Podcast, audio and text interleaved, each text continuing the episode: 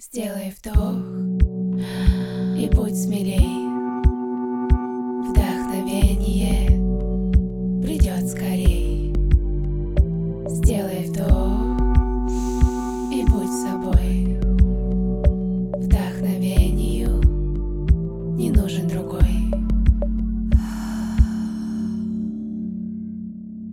Всем привет, с вами я, Анна Нечаева, трансформационный психолог, коуч и мастер трансформационных игр, и это мой подкаст «Вдохновение». Сегодня у меня в гостях победитель премии «100 лучших стилистов России», лучший стилист-трансформатор, наставник для стилистов по выходу на новый уровень, создатель трансформационной стилистической игры Sold Out, ведущая авторского шоу проекта «Самовыражение», основатель бренда головных уборов. И мне кажется, эти звания и регалии можно перечислять бесконечно. А, Натали Фе. Почему Фе, Натали? Привет. Привет. Слушай, ну на самом деле это моя фамилия Федорова. До Мгм. этого была. Ну и сейчас она снова вернулась ко мне после развода. И меня в детстве в школе называли Федя, и, а сокращенно Фея. Уже потом после, ну, в каком-то возрасте, в общем. Поэтому Фея так и осталась. Все с тех пор. Как-то так. Классно, да. Я помню, на какой-то встрече я тебе давала вытянуть доброкарты, и там был котик Федя, да, что-то Да, такое. Ты такая, да. о, это про меня. Да, это правда. Да. Я помню, что в детстве еще как раз в первом классе, когда только поступила в школу, начали все какие-то кликухи кому-то давать. И меня называли Федя, Федя, Федор. Ну, мне, конечно, было обидно, но однажды маму в школу вызвали и сказали, психолог, сказали, что Наташа такая молодец, вот ее так все называют, а она виду не подает, и ей как бы нормально. Я поняла, что это хорошо, что, ну, типа, мне должно быть нормально. Вот, и с тех пор я это как-то приняла, и все это было мое, ну, грубо говоря, такое второе имя, после чего я просто, ну, немножко переименовалась, грубо говоря, в Натали Фе. Бренд. Да, да, да, француженка такая. Но знаешь, Мгм. когда а, написано Натали Фе, это симпатично. Но когда ты говоришь... Говорить вслух, да, немножко Фе, сложно? э, сложновато, и мне тут мама смотрела мой шоу-проект и сказала, что лингвистически фе э, вообще очень некрасиво. Подумай над тем, как можно этого избежать. Говори просто Натали.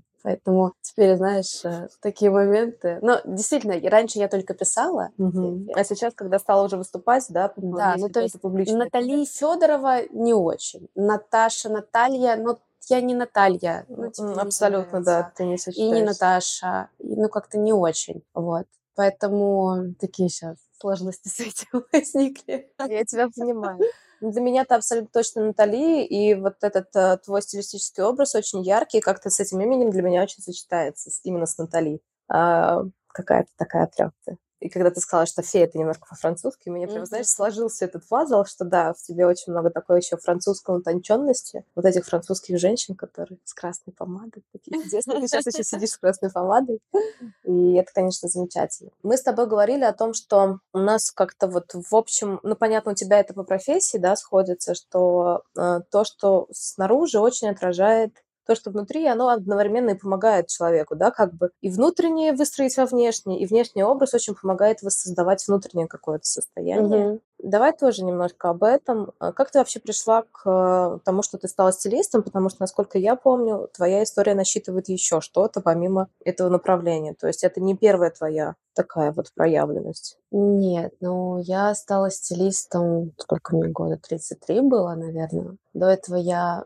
Вообще первоначально я родилась в такой семье, где очень консервативные взгляды, что нужно было отучиться, стать э, по те- на экономический обязательно сходить, э, получить образование, соответственно, дальше работать в одном каком-то месте очень долго, выйти на пенсию, нарожать детей, обязательно дача, машина, ну, как бы вот такие вот атрибуты нужно было получить. И, конечно, до сих пор у меня вот э, некоторые ценности, которые семейные, которые в меня раньше очень хорошо были заложены, они рушатся, потому что я смотрю во взрослой жизни, думаю, о, и так можно, и так можно, можно вообще без дачи, можно без машины, можно не купить квартиру, а снимать в разных местах, и меня этому раньше никто не учил, научила жизнь, скажем так. Но интересно, что это ну, действительно меняет такое мое мировоззрение, и в целом, конечно, семья меня вообще не понимает, они говорят, что я очень странная, но для меня это тоже такой фактор, что что круто, я выхожу за границы вообще вот этого узкого мышления, который в целом было внутри нашей семьи. Как я к этому пришла? Первоначально у меня экономическое образование, и экономическое оно было только потому, что папа так сказал. потому что в один прекрасный момент он сказал, что все, хватит тусоваться в 10 классе. Мониторь, пока не выйдешь из комнаты, пока не скажешь мне, куда будешь поступать. Я сидела целый день, изучала все московские вузы. Я из Москвы сама московские вузы изучала и поняла, что все, я хочу на пиар. Ну, пиар — это вот прям мое. Мне очень нравится. Хотя на тот момент я даже не понимала, что это такое в целом, да, но вот по описаниям это прикольно было. И вуз я выбрала Государственный университет управления. Радостная выхожу, говорю, все, я выбрала, я иду на пиар. Папа сказал, иди еще подумай хорошенечко, что это за две буквы непонятные мне. Вот в итоге я поступила в банковский институт, но поступила, честно говоря, не потому, что папа так сказал, а потому что все же я выбрала пиар. Все же я ходила там, на подготовительные, на все вот эти дела. Огромное количество у меня было занятости. Ну, то есть все силы были туда. И папа в один прекрасный момент мне говорит, ну что, доча, какой у тебя план «Б»? Я говорю, нет у меня плана Б, я сто процентов туда поступлю на бюджет, как бы вообще у меня нет сомнений. Говорит, ну нет, всегда должен быть план Б, давай посмотри банковский. И в итоге я в банковский поступила сразу, ну, то есть вообще без проблем. А на пиар я что-то так устала учиться, устала вот эти репетиторы, курсы постоянные 6 дней в неделю. Я такая, ну ладно, нахрен короче. А в банковском можно было два года отучиться, перейти на вечерку в ГУ, как раз в управление. Я такая, о, нормальный вариант. Я как раз э, отучилась два года, пошла работать в Сбер, тогда операционистом. И мне это очень нравилось. Это было очень прикольно. Я обожала всю эту работу. Работа с людьми, во-первых. Во-вторых, мне нравилось денежки там перебирать туда-сюда, как монополия такая. То есть я с самого начала в детстве еще очень любила, какая-то предпринимательская жилка у меня была. Я утром просыпалась, мне было лет семь, а, вся семья еще спала. Я натирала им ботинки и брала с них деньги. Отличный предприниматель, я считаю.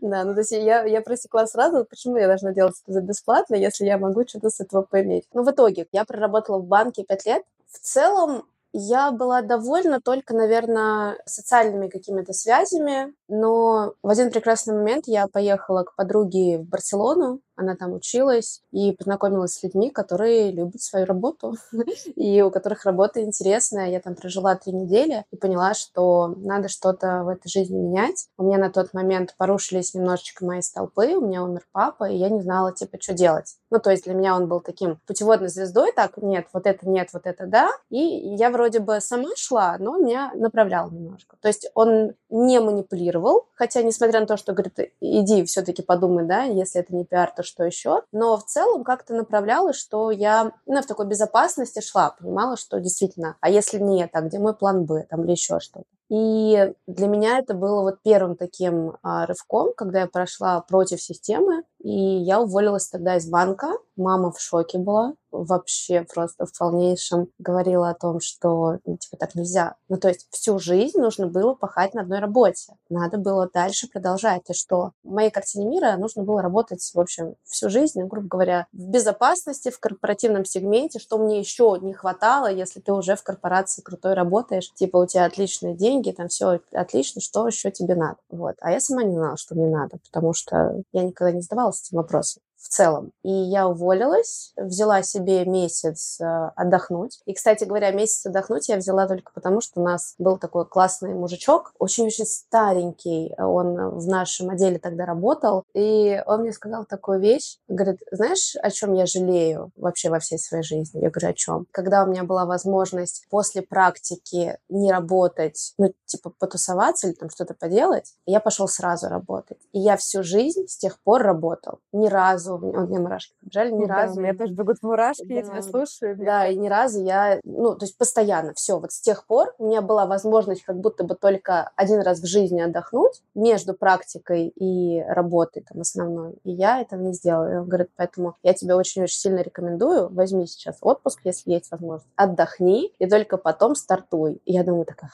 блин, вот я потом стартану, и все, это на всю жизнь. Ну, то есть вот, ну, все равно такие установки оставались. А, я ушла в ивент, в организацию мероприятий. Мне очень хотелось праздников, каких-то таких э, тусовок, каких-то ярких, потому что я работала с, ну, в том числе, по большей части, с документами, и мне очень хотелось вот чего-то такого яркого, феери, фееричного, интересного. И я, конечно, первое, что я делала, это подавала свое резюме в крупные компании, крупные ивент-агентства, потому что, ну, я после корпорации, ну, типа, куда я пойду? Ну, не просто же там куда-то, кому-то. Вот, и в итоге так получилось, что меня не берут. Я там на пятом этапе собеседования меня не берут в подъежике на тот момент. Я пошла на собеседование в ивент-агентство. Это был предприниматель, чувак. Он был очень крутым продюсером, очень крутым креатором. И ему нужен был человек, который мог все это организовать. Я приехала после как раз-таки вот всех тех собеседований, после работы в корпорациях и после собеседований в подъежиках. Я приезжаю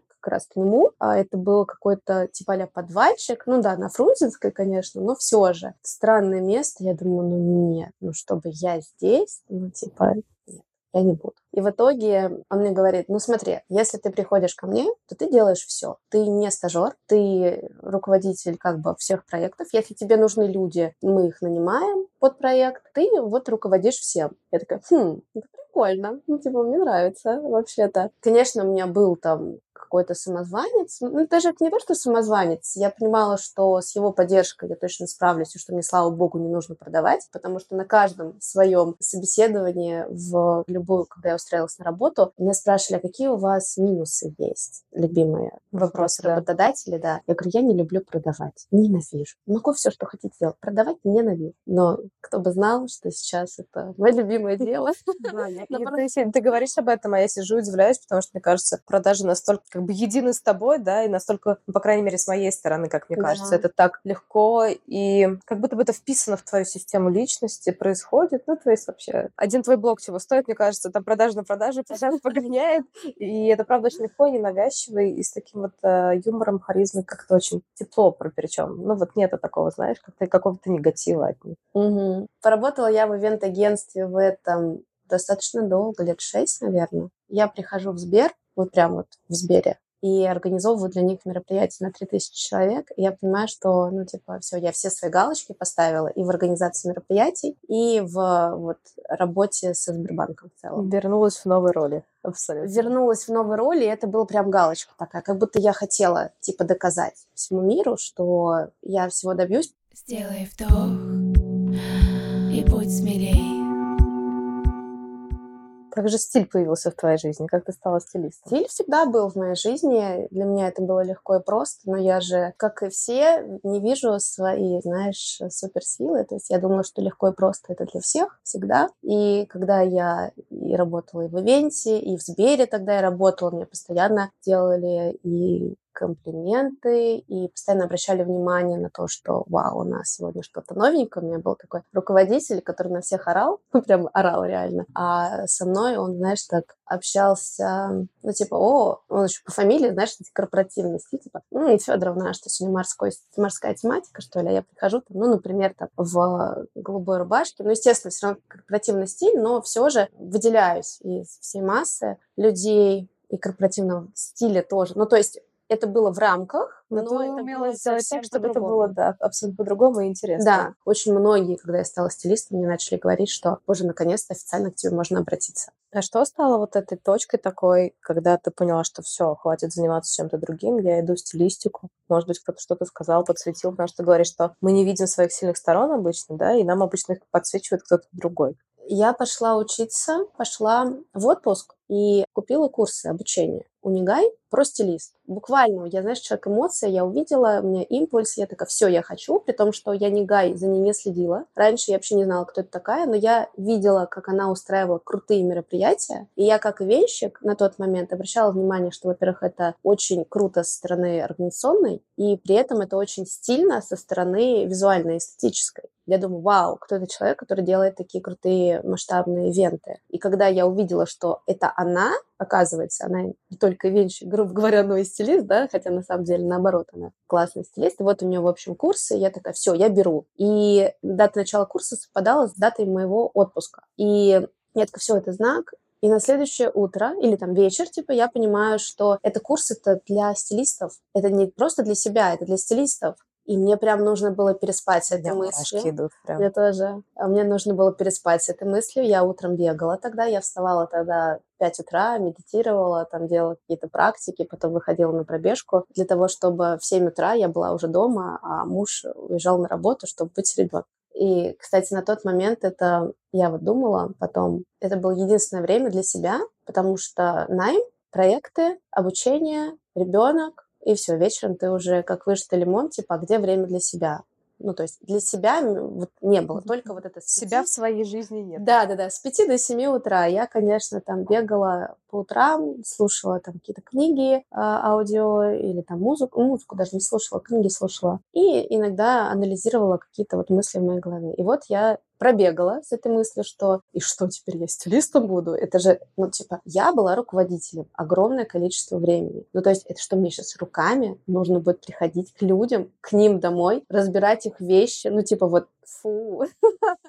И я эту мысль, конечно, исключила. Думаю, ну, я все равно хочу обучиться. Окей, пусть это будет а, какое-то, ну, такое крутое образование, то есть не просто для себя, а такое профессиональное, но я обучусь. Мне так это нравилось. Когда люди ко мне начали обращаться, я к ним приходила, и они с такой благодарностью, знаешь, такие, спасибо тебе большое. Я такая, это в смысле, ребята, ну, здесь как бы вот тут-то, тут-то. Я понимала, насколько это ценно для других людей. Я такая, окей. И в какой-то момент, где-то на середине курса, нам нужно было продумать свое позиционирование для того, чтобы отстроиться от конкурентов. Я такая, ну окей, но если я буду стилистом, ну, предположим, да, то, наверное, это будет что-то связано с психологией, потому что, ну, все-таки я с этим тоже очень взаимосвязана, что это не просто стиль там ради там фэшна или там ради трендов или еще что-то, что, скорее всего, это будет э, что-то с психологией связано. При этом я уже тогда работала с экспертом по мышлению. Я понимала, что меня это очень сильно драйвит. Да, блин, это так просто прийти, ну, типа, шмотки там, ну, это, это весело. Для это тебя прикольно. просто, да. Опять-таки, да, потому что я помню э, свой момент, когда я осознала, что мне нужно разобраться в стиле, и что это фактор, который очень сильно влияет.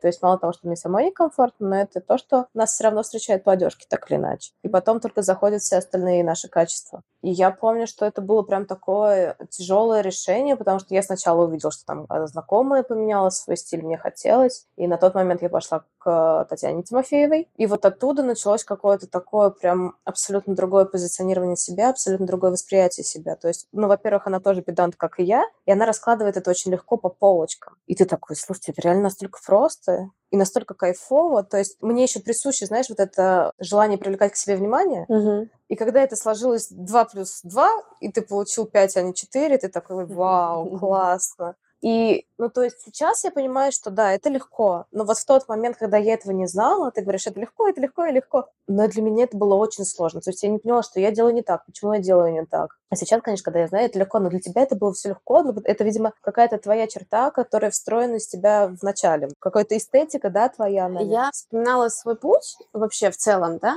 такой вот, который не связан был с а, мозгами, я имею в виду, да, с тем, что я обдумывала какие-то решения, а что я делала в детстве, и у меня мама всегда дома красилась губной помадой. Отличный пример. И я говорила, мам, ты что? Ну зачем? Я не понимала. А у нас всегда был включен Fashion TV. У нас а, у мамы сестра, она жила за границей, у нас всегда были шмотки за границей. Все, что мне нравилось, это когда мама уезжала таскать из шкафа ее шмотки и делать э, подиумные показы. Моя сестра очень круто рисовала, я нет. Прям очень хорошо, прям эскизы она делала, и мы вместе с ней сидели. Я прям помню вот это ощущение, когда, знаешь, вечер, стол, лампа настольная, такая вот тишина, и мы внутри варимся вот этой атмосферы. Она рисует эскизы, я там что-то ей подсказываю, она на 4 года мне старше, мы потом отправляем эти эскизы в журнал, и нас потом публикуют. Да ты что, Ну, в даже смысле, так? нас, ее, а я как рядом э, Но всё равно, стояла, да. да. Но в целом у нас всегда была вот эта такая вот история, э, что ну, fashion, fashion был всегда, подиум всегда мы всегда смотрели. Ну, то есть у нас было два телевизора, один в большой комнате, другой на кухне. На кухне папа смотрел футбол, а мы смотрели всегда Fashion TV. Ну, потом уже это были всякие передачи «Снимите это немедленно», какие-то такие штуки. Ну, то есть я на это выросла, и мне это очень сильно близко. Ты так интересно рассказываешь, и создается ощущение, что тебе не просто легко отдалась какая-то стилистическая направленность и то, что ты ушла в стилисты, а вообще как будто бы а, весь твой жизненный путь давался тебе очень легко. Но наверняка же встречались какие-то препятствия, которые заставляли остановиться, задуматься. Как ты их преодолевала? Я работала с психологом, я работала с экспертом по мышлению, я работала над собой абсолютно точно.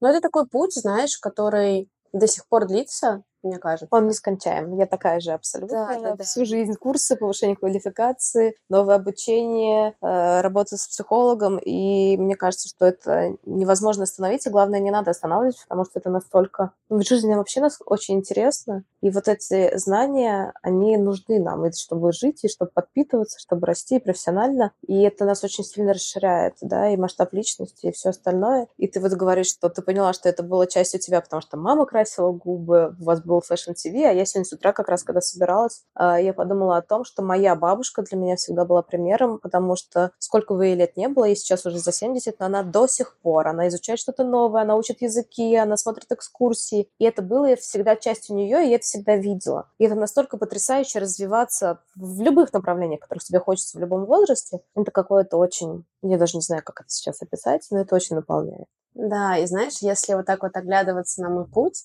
я понимаю, что все, что сейчас я творю, что я делаю, это все пазлы из моей предыдущей жизни, то есть организация мероприятий, я сейчас этим занимаюсь. Те же самые шоу, которые я когда-то делала, они сейчас есть в моей жизни. Монтаж. Я очень любила монтировать ролики. Сделай вдох и будь смелей. Слушай, у меня возник такой вопрос. Ты сказала, что вот там пару лет назад единственным твоим временем для себя это было утреннее время с 5 до 7 утра, когда ты бегала. А сейчас есть ощущение, что ты человек, который постоянно наполнен энергией, все дается легко, и ты идешь по жизни как будто бы очень играючи. А, но вот что помогает двигаться по этому жизненному пути так может быть, легко, как кажется снаружи, да, я не знаю, как это внутри, и что вот наполнять себя энергией, то есть что ты сейчас делаешь для себя. Ощущение, что сейчас это не такой маленький промежуток времени, который для себя выделяешь, уже какой-то осознанный подход к этому. Я себя чувствую. Ну, то есть, я, знаешь, вот э, в каждом из нас есть э, тот маленький ребенок, который был когда-то, да? Я спрашиваю, а что ты сейчас хочешь, дорогая? Ну, типа, что? Это связано с едой, это связано со спортом, это связано вообще в целом. Ну, в любой момент своей жизни, да. Да, да, да вообще в целом в деятельности. У меня был РПП в один прекрасный момент. Я вообще, знаешь, такая, вот у кого-то был синдром хорошей девочки, у меня был синдром идеальной девочки идеально все должно. Настолько перфекционизм, что прям вот до жути. Я, когда начала заниматься спортом, то есть если я занимаюсь спортом, значит, я должна заниматься 6 раз в неделю, значит, у меня были четкие график моих тренировок, я должна четко все это делать, ни на кого не обращать внимания. В наушниках вся такая в себе, злая, и, но зато там с восьмью кубиками пресса. И тогда у меня был РПП, и чтобы расстройство пищевого поведения, и чтобы из него выйти, ну, на тот момент я еще не знала, что кто такие психологи, Мгм. но я купила книгу как-то интуитивно, и называлась она «Интуитивное питание». И вот этих принципов, Бронникова, по-моему, Да, да, да, Знаешь, да, да? конечно. Вот, и вот эти принципы интуитивного питания для меня, во-первых, до сих пор они непоколебимы, а во-вторых, это то, что я понимаю, что я в своей жизни сейчас и в целом делаю не только в питании, но и вообще в целом в жизни, и в одежде. И в какой-то момент я себе разрешила делать то, что я хочу, чувствовать себя, по крайней мере, признаваться себе в том, что я хочу реально, и делать все, что я могу сделать на данный момент чтобы это произошло. Потому что это же, знаешь, это история с там предавать себя, как у Саши Беляковой, да, она очень прослеживалась в моей жизни. То есть я все делала так, чтобы было людям хорошо. И от этого я теряла свою энергию, то есть мне не хватало на себя. Мне очень нравилось, я очень такой отдающий человек, мне очень нравится отдавать, очень нравится видеть там, в глазах других людей какую-то там благодарность и так далее. Но сейчас я это делаю из э, абсолютно точного наполнения, из изобилия, а раньше я этого делала только из-за того, что, ну вот, так хорошо. Э, Я когда, знаешь, переходила вот эту черту, когда себе позволяла быть плохой девочкой, это, это Мгм. было очень забавно, когда для меня было, знаешь, вот прям вот таким переходом черты, это не подержать дверь своим соседям, которые шли за пять метров от меня. Я просто них смотрела. Или не поздороваться с ним. Типа, нет.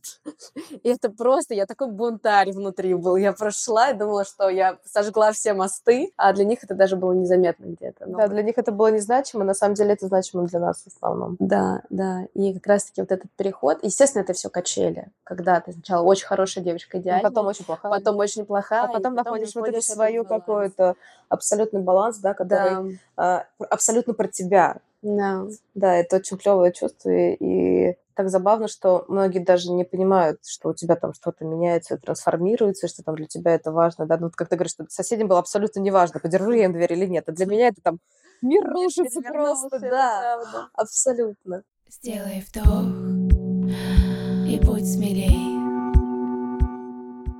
Может быть, был какой-то кризисный момент, э, не знаю, многие там девушки сталкиваются после рождения ребенка или что-то такое. Вот когда ты говоришь, что ты еще не знала, кто такие психологи и не работала. Да. Как ты, может быть, помогала себе в тот момент посмотреть на жизнь по-другому или куда-то начать Никак. двигаться? Я не смотрю, у меня не было цели посмотреть на жизнь по-другому. Мне кажется, я, мне казалось, что я типа, со мной все в порядке, мне не нужно ничего смотреть. И вообще интересные были моменты, вот тоже недавно обсуждали это с психологом, что вот я когда замуж вышла, я всегда работала, ну вот, да, ты слышала, что это было для меня там с 18 лет, для меня это было значимо, и мой муж мне сказал, что, слушай, ну все, короче, ты можешь не работать, и наслаждайся жизнью, сиди дома, занимайся домом. Это еще ребенка не было. И я такая сижу дома без денег, потому что, ну, типа, моих денег у меня не было, его деньги, короче, там сложная была ситуация. И в итоге я думаю, и что мне делать? Я начала тоже читать книги, там еще что-то, но это не было целью поменять как-то мировоззрение. То есть мне все равно... Да нет, я не про мировоззрение, знаешь, а вот именно что что-то, что сейчас, когда ты смотришь назад, ты понимаешь, что тебя в какой-то момент перенаправило или, если громко говорить, спасло, да, или помогло тебе. Метаморфоз. Метаморфоза, да. Тренинг Пети Осипова, если кто-то не знает. Да, метаморфоза мне тогда,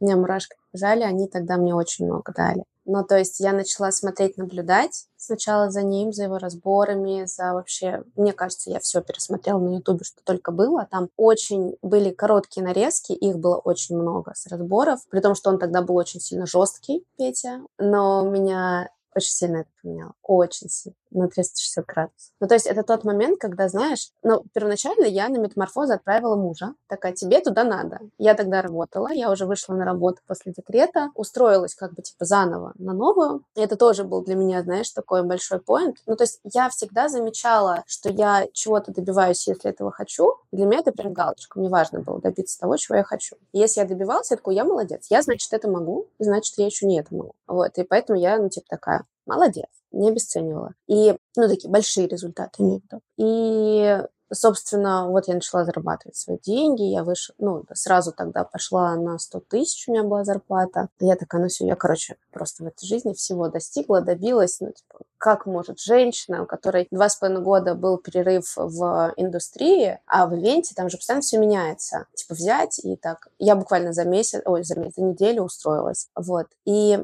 ну, соответственно, у меня были деньги, я такая, слушай, тебе, короче, точно нужно к Пете Осипову сходить. Что-то там у тебя неладное. У меня-то все нормально. Ну да, мы всегда других же отправляем. Да, да, да. А у тебя, тебе надо. Бедный мой муж, святой человек. Он пошел.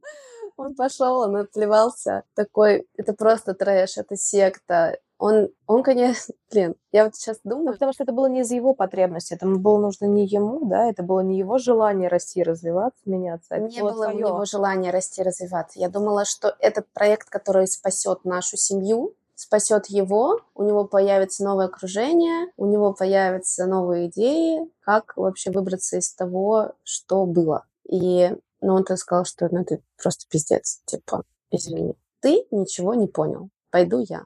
Правильно. И пошла я для того, чтобы впитать в себя информацию для того, чтобы Потом отдать ему, ему опять-таки, да. Ну, Типа, Объяснить. ну да, ну я же типа шея, я же не Конечно, голова, да, мне да. надо его направлять, типа, да? А я же не могу все сама, я же девушка, зачем мне самой? Я вот ему все дам. И вот я пришла тогда на метаморфозы, у нас начались разборы, ну, и люди встают такие, вот я зарабатываю 6 миллионов в месяц, у меня вот такие проблемы, Я такая, в смысле, блин, чувак, сейчас миллион в месяц работает. Типа, такое вообще, чего? Странно. Ну, наверное, показалось. Потом второй стоит, ну, я там, типа, миллион зарабатываю. В смысле, ты как? В смысле, как ты миллион, миллион зарабатываешь? Типа, ты что, Что ты такого делаешь? делаешь? да? Да, что ты такого делаешь, что ты зарабатываешь миллион для меня? Ну, то есть я понимала зарплатные проекты в целом, да, вот в рамках корпорации. Я понимала, что топы, ну, там, 500. Ну да.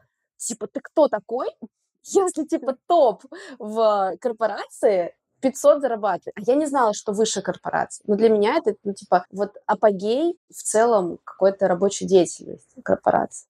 Я такая, что делаете, чуваки? Ну, типа, это так невозможно. И я помню, рядом со мной сидел такой простой парень, мы с ним что-то ржали на перерывах, и он такой встает, я типа 300 зарабатываю. Типа, очень все плохо, я очень стараюсь, мне ничего не получается. Чувак, ты 300 зарабатываешь, ты вообще, в смысле, мы с тобой рядом сидим, ты такой простой, ты зарабатываешь 300. Короче, я поняла, что есть другая какая-то вселенная, вообще неведомая. Для меня просто открылся новый мир. А что ты самого ценного унесла оттуда с собой? Ну, во-первых, проработка родителей там была очень интересная, потому что с мамой у меня был перечень всех моих обид на нее сразу в голове. Ну, то есть могу писать и писать, а вот с папой нет. И тогда, когда нужно было написать письмо папе, а, папа уже умер на тот момент, и у меня типа не было обид на него. И Петя такой, ну вот у кого нет обид, у того самая, самая жопа.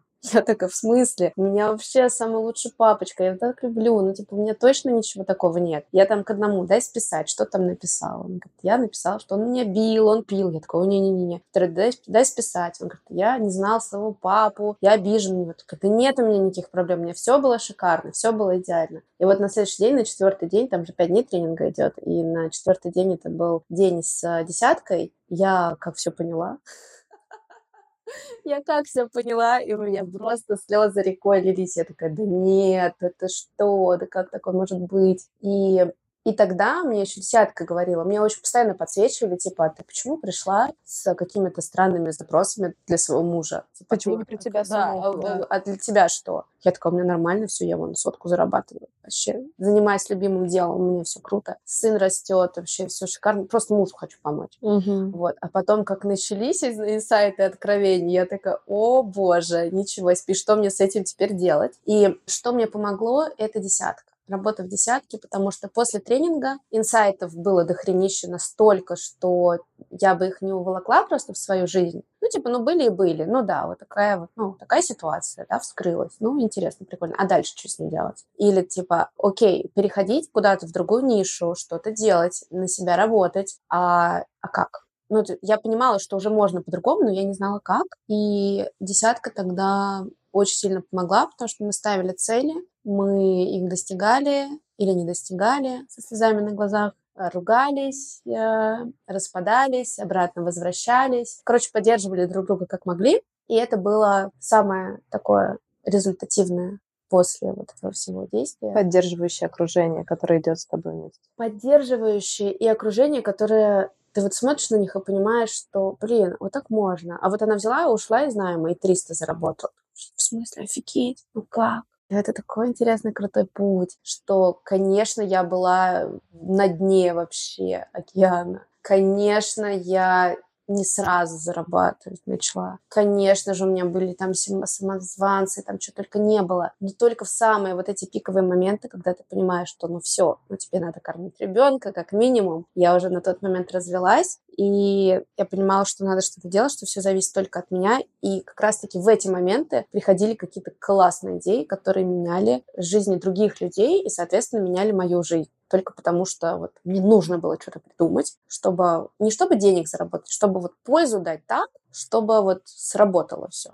Какие-то проекты, какие-то идеи, что-то, что-то, что-то. А как ты преодолевала свой страх, чтобы в них зайти? Ну вот пришла тебе классная идея, но это же мало того, что она пришла, надо же еще как-то пойти в ее осуществление. Слушай, потихонечку, очень сильно потихонечку. э, Ну вот первое это с поддержкой э, ребят на метаморфозах, вот десятки. Но тогда это было, знаешь, тогда цель была на год заработать 100 тысяч рублей, 100 тысяч рублей в целом за год с каких-то моих, какой-то моей деятельности. Я такая, как? Это же в месяц надо по десятке зарабатывать. Ну, примерно, да? Я такая, «А на чем я могу десятку в месяц? зар-?» Ну, типа, организовывать мероприятия я не хочу ни для кого. Ну, да ну, ну как бы неинтересно. То какие-то не хочется мне. А типа, что я могу делать, как я могу людям вообще помочь? И для меня было тогда целью, надо было протестировать 10 ниш, я помню. Типа просто брать и тестить ниши. Я такая, как тестить ниши. Вот у меня волонтер была на метах, девочка, я с ней связалась, я говорю, слушай, а она рассказывала, что она протестировала там 250 ниш, заработала миллион, и вообще, ну, вот такая вот история у нее. Я такая, давай встретимся, ты мне расскажешь. Она такая, да, конечно, вообще супер, с удовольствием поделюсь. Но я ты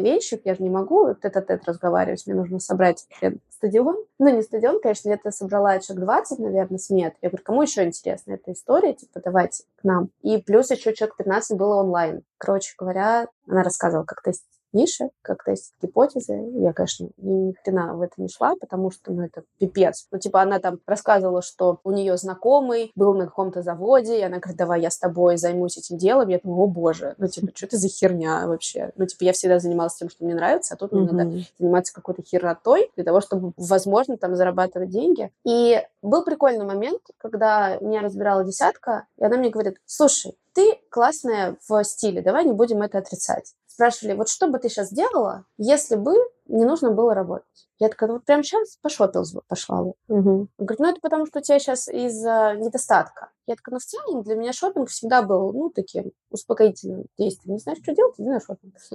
Не обязательно там шмотки покупать просто. И они вытащили то, что, да, вообще одежда, это ну, что-то такое, что приносит мне удовольствие. Я в этом тоже убедилась, что да. И мы тогда подумали, а давай-ка потестим гипотезу. И я говорю, слушайте, а что если сделать платформу для российских брендов, российских российских дизайнеров, и типа а-ля Wildberries или Ламода, и ее развивать, потому что, ну, как раз пандемия, по-моему, только пришла или еще что-то. Ну, типа, кто сейчас поедет в Москву, зачем? офлайн магазины все закрываются. И я загорелась этой идеей так, что я такая, блин, а этого же нигде нет. И когда я обратилась к коучу, я говорю, слушай, мне ну, нужна помощь, я не знаю, что мне делать, у меня есть классная идея, и я не знаю, что мне с ней сделать. Ну, типа, она очень масштабная. И он говорит, ты что, хочешь стать э, конкурентом Ламоде? И я такая, о, нет, нет, нет, нет, нет, нет, конечно. Ну, типа, он такой, да нет, это неплохо, но ты понимаешь, что это, типа, очень масштабно. На это нужны инвестиции, что ты просто так сама не справишься, что это охереть, какая глобальная идея. Подумай логистику, как это все будет делаться. Ну, типа, тебе ли будет упаковка, ну, вообще все все-все-все. Два месяца мы прорабатывали эту идею. У меня был сайт, у меня было все понимание того, как это работает. У меня были на подряде дизайнеры, эти айтишники. Короче, мы все сделали. Мне оставалось только... У меня даже юридические документы уже были. Все, у меня все было. Мне оставалось только разобраться с бухгалтерией, потому что я понимала, что окей, а как я буду процент с этого брать? Ну, то есть, короче, там технически какая-то история. Очень долго все это шло, и в итоге я поняла, что надо было делать это в моменте. И когда бы наступила потом вот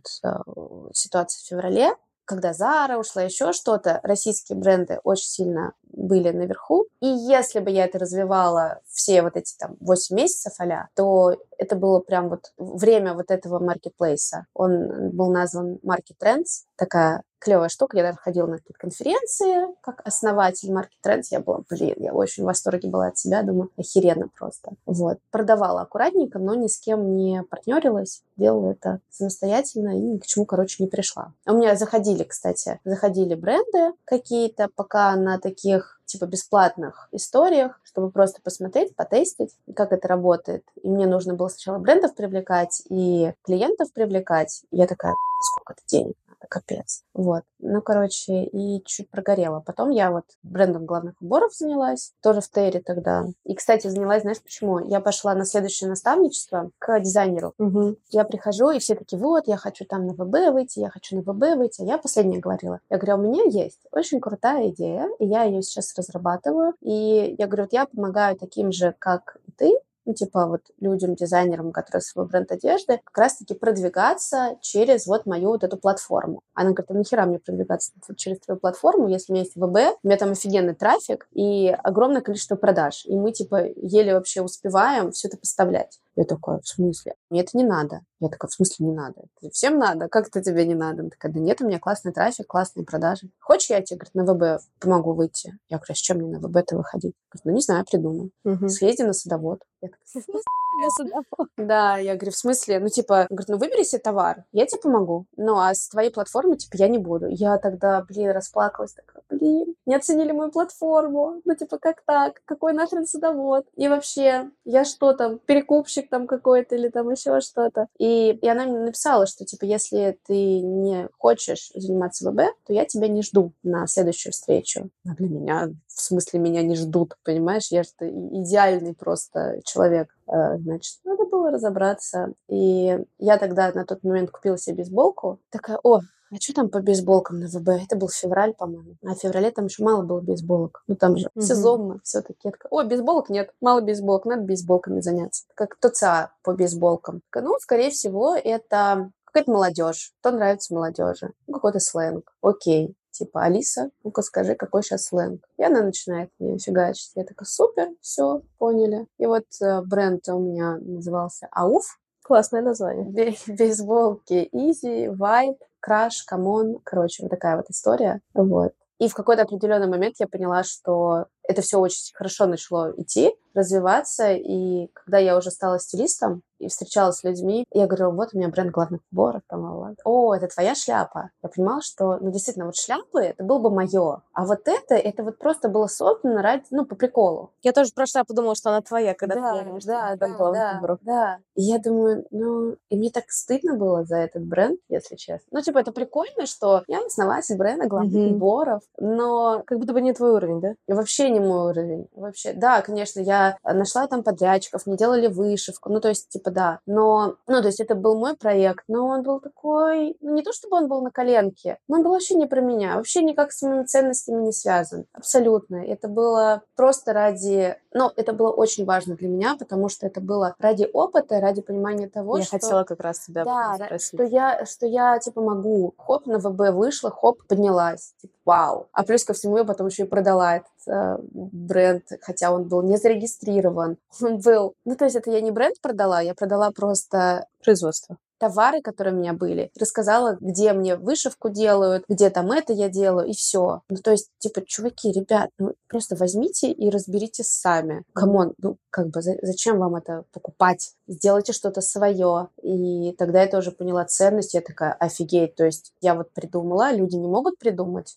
это тоже было прикольно. Ну, то есть для меня это было вот пять минут. Типа, окей, бейсболки, что на бейсболках, все. Я когда приехала туда, она говорит, ты приехала, ты, ну вот в Терру, ты приехала, ты будешь, ты решила что-то продавать? Я говорю, да, буду бейсболки изи продавать. Такая, чего? Все ржали. Но уже на тот момент мне говорили, что, о, я как раз хочу э, там своей племяннице подарить, она там изи, там любит или еще что-то. Ну, короче, это был очень крутой опыт. Вот тоже вот эта галочка, знаешь, что я могу. Типа, офигеть, я могу. Ну, то есть, по сути, все твои э, жизненные какие-то мероприятия, которые были и в найме, и не в найме, это про то, чтобы идти пробовать и не бояться этого. Ну, то есть, знаешь, я недавно услышала фразу, что все, что мы делаем, это не про ошибки, это, во-первых, про опыт, да, а во-вторых, это про как будто бы подсказки от жизни. Ну, то есть, типа, вот как ты говоришь, я поняла, что я больше этого, да, что хочется Мгм. чего-то более серьезного. Ну, как бы, если бы ты этого не попробовала, как бы ты вообще это поняла? Да, абсолютно точно. И это как раз про то, что, знаешь, вот про импульс. Хочешь создать? Вот, создаешь сейчас, сейчас получаешь какой-то кайф от этого. Я действительно получала кайф. Я там тоже в 5 утра ездила сдавать поставку для того, чтобы как раз-таки успеть, чтобы муж уехал на работу. И он, кстати, тогда очень сильно меня не поддерживал. Я сама там эти коробки таскала. И,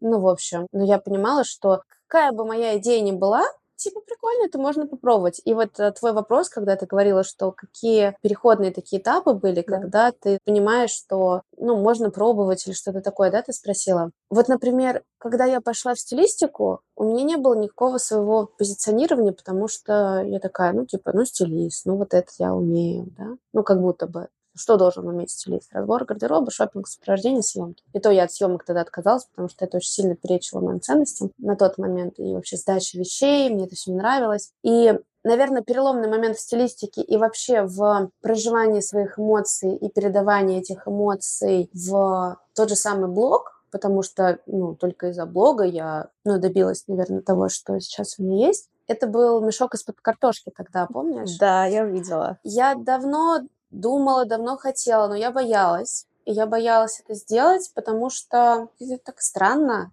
Ну, это странно. Ты типа стилист, а ты вот такую херню делаешь. Или, например, вот та рубрика. Помнишь, когда я ходила по магазинам и показывала не классные трендовые вещи, которые А наоборот, есть, да. а наоборот херню полную для того, чтобы, ну, типа, показать, что и в новых коллекциях реально существуют вещи, Всякие. да, которые, ну, абсолютно они и не в тренде, и, ну, просто, то есть для всех, да, то есть индустрия — это же бизнес, им важно производить для любого сегмента, для любой целевой аудитории, для тех, кто в теме, для тех, кто не в теме, им важно продать. И как раз-таки я показывала, что это можно ужасно одеваться в новых коллекциях. И когда я первый раз делала этот выпуск, я просто, мне кажется, вся потом изливалась, я думаю, блин, ну это трэш, ты стилист, зачем ты это делаешь? И там такая обратная связь полетела. Типа, Вау, это так классно, я узнал себя, что мне теперь делать, а давай ты мне сделаешь разбор. Еще что я такая, о, ничего себе, зашло. Ну, то есть э, моя дичь, которую я делаю, она зашла. Прикольно. И так потихонечку. А, а если мешок сделать? А если это сделать? И так потихонечку я так почву, знаешь, такая прощупывала. Такая, прикольно. В целом, если быть собой, как бы не, не страшно. Ну, типа, заходит кому-то. Ну, кому-то не заходит, ну и хер с ними. А кому-то прям вот заходит. И тому, кто заходит, они становятся ближе, они, ну, как-то по- по-другому развивают свой путь. И мне кайфово, потому что я делаю прикольные штуки, и они отличаются от того, что есть на рынке, например. И людям прикольно, потому что, ну, этого нет, можно за этим наблюдать, это интересно и прикольно. Вот. Может быть, давай как-нибудь подытожим э, вот каких-то три главных правила по жизни, которыми ты руководствуешься. По сути, я точно услышала несколько, но хочу, чтобы слушатели сейчас услышали это от тебя, как, знаешь, такое напутствие. То есть вот как идти по жизни, что, чем руководствуешься? Слушай, три главных правила это прям много. Одно главное правило, которое есть, это слушать себя, потому что из этого правила будут вытекать, ну, мне все кажется, последующие, всё. да. Потому что, ну, вот что ты сейчас хочешь? Отдыхать или работать? Что ты вообще в целом хочешь? Что нужно для этого сделать, чтобы это появилось? С кем ты хочешь общаться? Что ты хочешь кушать? Каким спортом ты хочешь заниматься, да? И вообще вот Ну, Ты такой про тотальную честность с самим собой абсолютно, во всем. абсолютно. Это, блин, это так круто. Я с тобой согласна. У меня какой-то период, там, последний год тотальной честности с собой, вот просто реально тотальный, знаешь, когда ты не думаешь о том, что подумают другие, да, ты исходишь из себя, и мне даже зачастую сейчас легче сразу, ну, вообще я люблю честность, я не люблю Мгм. там чего-то такого, но мне очень кайфово, какое приходит фидбэк, когда ты честно говоришь другому человеку, что, условно говоря, тебя что-то не устраивает, или ты хотел бы что-то по-другому. Мгм. И как будто бы мир по-другому вокруг себя начинает вращаться. Да. Вот серьезно. То есть, типа, о, ты просек фишку, да? Будешь теперь честен с тобой? Да, пожалуйста, на, бери все, что ты хочешь. Мгм. Да, согласна. Такая свобода окрыляющая. И сразу, когда ты понимаешь, что ты сам хочешь, просто шелуха какая-то отваливается. Мгм, И думаешь, блин, а зачем я вот делаю вот те действия, которые я делаю? Я же их как бы не хочу. Я помню вот то же самое на метаморфозах, когда мы ставили себе цели и писали по факту, что мы делали. Я такая, нахера мне нам это делать? Ну, типа, это столько времени мы тратим, что мы сделали на протяжении дня, а потом я смотрю, все мои действия абсолютно никак не коррелировали с моими целями. Да. Вообще никак. Ну, типа, это вообще два... Типа, как я могу поставить эту цель? Это неадекватно. Если я к ней никогда в жизни не приду, потому что я буду делать вот эти действия. Я такая, о боже.